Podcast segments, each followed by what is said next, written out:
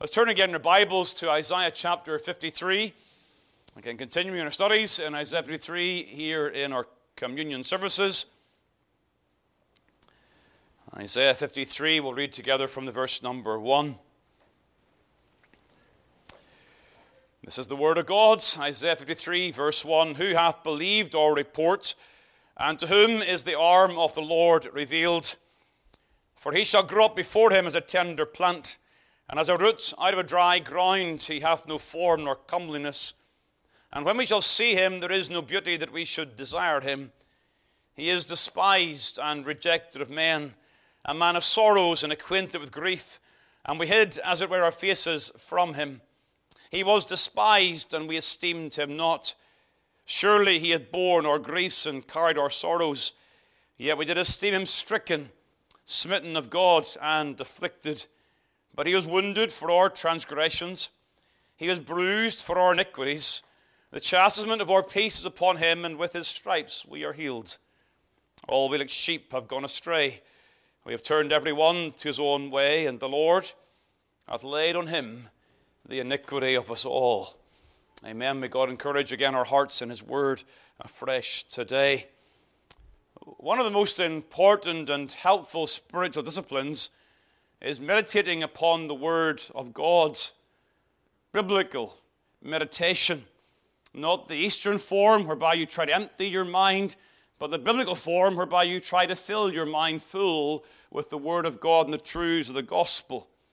Such meditation involves taking a biblical text or part of a text and turning that text over in your mind, looking at the words one after another, and looking from one perspective, then turning around and looking at it from another perspective, meditating and chewing upon the word of the Lord. It is rightly determined a spiritual discipline. It takes time and determination.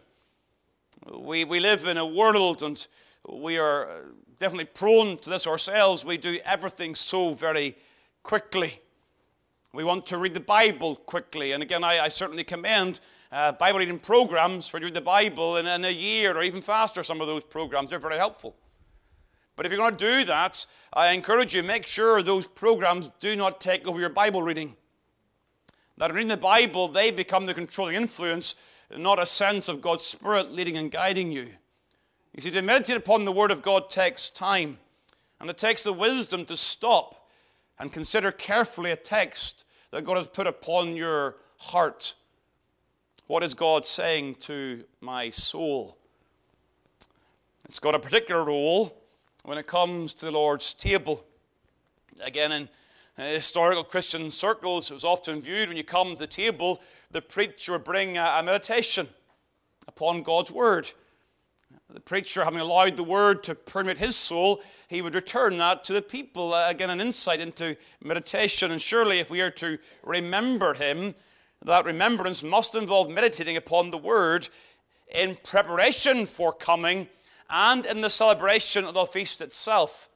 Meditating before arriving here, and then also engaging meditation before we receive the elements.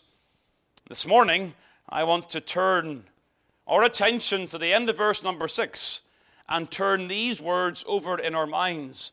The Lord hath laid on him the iniquity of us all. This really is it's Gospel 101.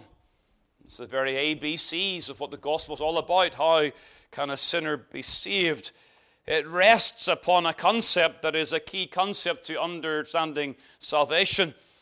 That, that is the word that's imputation. Imputation is a concept upon which this text rests. Imputation is an accounting or a reckoning, a transfer of something from one party to another. At times it has a financial aspect, you know, transferring or reckoning someone's money to another's account. Of course, it's used chiefly in Romans chapter 4, where David describes the blessedness of the man unto whom God imputeth or credited or accounts righteousness without works.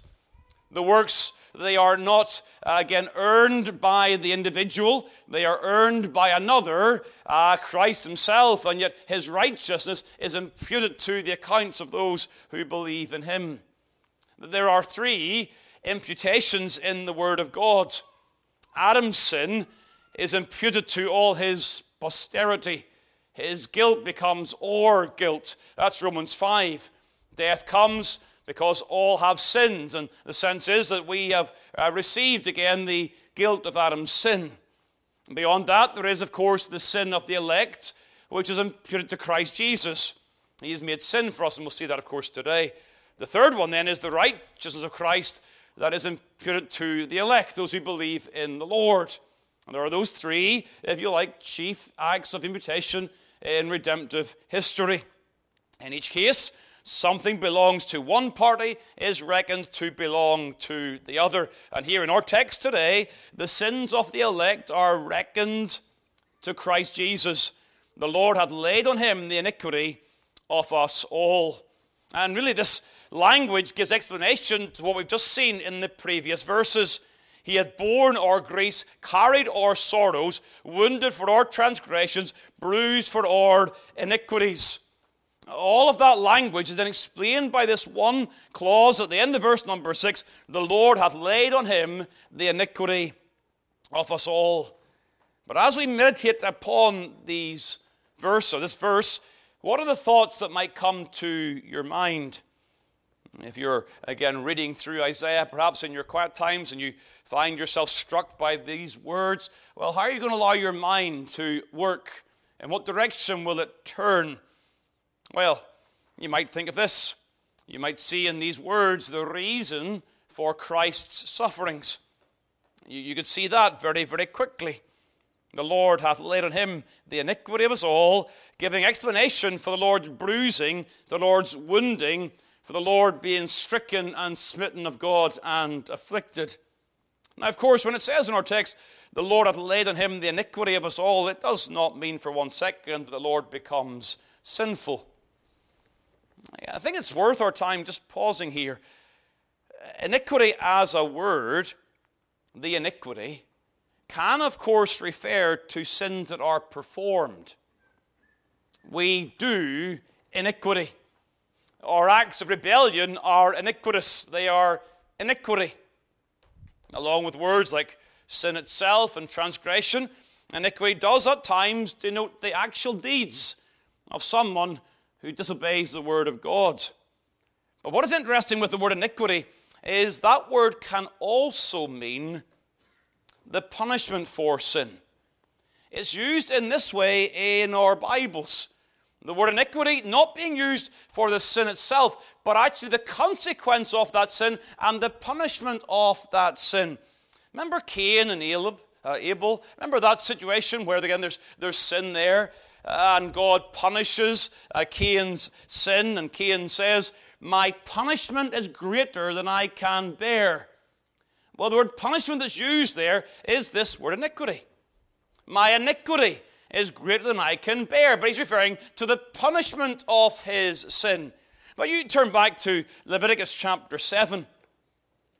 Leviticus chapter 7, again, you'll see another example of this word being used, but in a word where, or in a text where the word iniquity is not used to describe the actual sin, but the consequence of that sin. It's verse 18, it's referring again to those who again violate the sanctity of the offerings, the peace offerings, and the flesh of the sacrifice on the third day. And it says there at the end of verse 18, it shall be an abomination, those who eat of this sacrifice on the third day, and the soul that eateth of it shall bear his iniquity. Again, you're seeing the language being used here. The iniquity is the deed, but it's being used alongside the sense of bearing his iniquity but it's referring to the punishment of that. Again, down in verse number 20, when it describes what this is about, even that soul shall be cut off from his people. That's the, that's the punishment. What is the iniquity? It is being cut off from the people of God. And so, for the Lord to bear our iniquity, or our iniquity to be uh, laid upon him, is describing the punishment of our iniquity being put upon Christ. Of course, that's consistent with New Testament language. He is made sin for us. 2 Corinthians 5. That does not mean he becomes sinful any more than the parallel reference means that we become righteous. He's made sin for us that we might be made the righteousness of God in him. We don't become internally righteous in that sense, but we receive a perfect righteousness. And so Christ does not become internally sinful, but takes our sins upon himself. He is, as Galatians 3 says, he's made a curse for us. He punishes, he's punished for our sin. Cursed is everyone that hangeth on a tree. And so if you have a marginal version uh, of the authorized version and you've got uh, Isaiah 53 in front of you, you'll see the marginal reference in Isaiah 53, verse 6 says this The Lord hath made the iniquity of us all to meet on him. Uh, the sense of all the guilt of our sin being concentrated upon the person of Jesus Christ the guilt of our sin that brings punishment, that guilt all meets upon Christ Jesus. He's wounded, punished for our iniquities. He receives the punishment of that. Punished because of the guilt that he incurs before God. He is not morally defiled, but he is legally guilty as he hangs upon the tree or iniquity was upon him, in the sense that he takes an accountability for that sin and liable for the just punishment of that sin. This is Gospel 101. You know, young folks, you need to know this. You need to explain this to others. You need to know this and talk this into your own soul. You see, when you're meditating here, you may sit upon this text and think to yourself, there's mercy with the Lord. Uh, and that may thrill your soul, but you get to verse number six of Isaiah 53, you've got to think about it carefully and say, This mercy comes to me without injury to God's justice. There's no harm done to God's perfect justice as He shows me His mercy. You know, mercy because the punishment of sin is paid, but paid, of course, for you by another. And so you meditate here, don't you? The reason for Christ's sufferings. But then you may go on in your mind, you may take this reference in your mind and you may turn it in a different direction and you may think, well, what about the realization of this in the Lord's sufferings? So if this text is referring to uh, the Lord taking our punishment and our guilt, well, was it actually realized? This is a prophecy. So again, you're, you're meditating, you think, well, where do I find Isaiah 53, verse 6? I find it in prophetic scripture. This has not yet happened, and yet it's in the past tense. The Lord hath laid on him the iniquity of us all. But it's come with the, the certainty, that's the prophetic past tense, indicating the certainty of the Lord's work. And so you, you read that and you think, well, well, did that happen? It's prophesied, it's explained in the epistles. But do we see it in the gospel record? And of course, the answer is yes. We find the Lord coming into this world, and very, very early on in his public ministry, we find him identifying with sinners. John says, I can't baptize you. The Lord insists upon it. All obedience. And part of Christ's obedience to the Lord's word was not only obeying what must have been God's command through John the Baptist, to be baptized, but obeying the Father's eternal will that the Son would identify with sinners. Not becoming sinful, but identifying with them in baptism, indicating that God's purpose for him was that he would be a sin bearing sacrifice. And of course, as you go on through the gospel narrative, you find the Lord coming to take the cup presented to him. We're in the garden in Gethsemane and we're the agonies of the Lord's sufferings. We feel the weight of his agony and he's presented the cup. What is that cup? Well, we're in Isaiah. Turn back to Isaiah 51 and the verse number 17 because the reference to the cup in the gospel narrative is not a new concept to a Jewish reader, it's a concept drawn from the Old Testament. Isaiah 51 and the verse number 17 Awake, awake, stand up, O Jerusalem, which has drunk at the hand of the Lord the cup of his fury. Thou hast drunken the dregs of the cup of trembling and wrung them out. I'm just giving you one example. There are more than this. But the cup of God's wrath is consistently used as a picture of nations undergoing the punishment of God for sin. And so when Christ takes this cup, it is an agreement that he would suffer the punishment due for sin. He is not dying, uh, if you like, as a loving example, as a self sacrificing man to show us what it is to suffer in this world. No, he's dying under the punishment of God's wrath, justly suffering for the iniquity of us all. And of course, we see that in the cross itself. The baptism, the garden, and the cross, we find the Lord suffering the consequence of man's sin. The soul that sinneth, it shall die. Adam, the day thou eatest thereof, thou shalt surely die. And if you understand biblical definition of death, the final death is separation from God. That is the second death, where the soul cast into hell is separated from the grace of God altogether. No more enjoyment of the least of God's favor. And Christ, as he hangs upon the tree, quoting Psalm 22, says, My God, my God, why hast thou forsaken me? That language only makes sense in terms of God's warning of the punishment of sin. So it is realized in experience. It is part of Christ's life in this earth. It is fulfilled. He suffers the punishment that we deserved. But more, you're continuing your meditations here, and you're, you're turning this around in your mind little by little and part by part. And then you, you think to yourself, well, I, I must spend some time thinking about those last three words of us all. These words mean something. I wonder what they could mean in our minds. And again, I encourage you, I remind you about the setting of these verses. Again, we're, we're so quick to get to Calvary, rightly so, in Isaiah 53, but sometimes we forget this is a, as a local and a particular context. Remember verse number one who hath believed or report? If I take you back to, to January or thereabouts, we, we, we made it clear at that time that this is describing gospel rejection. That's what you have over in Romans chapter 10. Again, the words are there, verse 15. How shall they preach except they be sent? As it is written, How beautiful are the feet of them that preach the gospel of peace and bring glad tidings of good things. And again, we know Romans 9 through 11 a little bit now is dealing with Jewish rejection.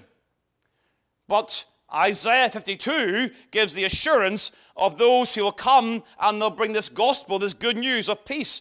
But again, as verse 16 says, but they have not all obeyed the gospel.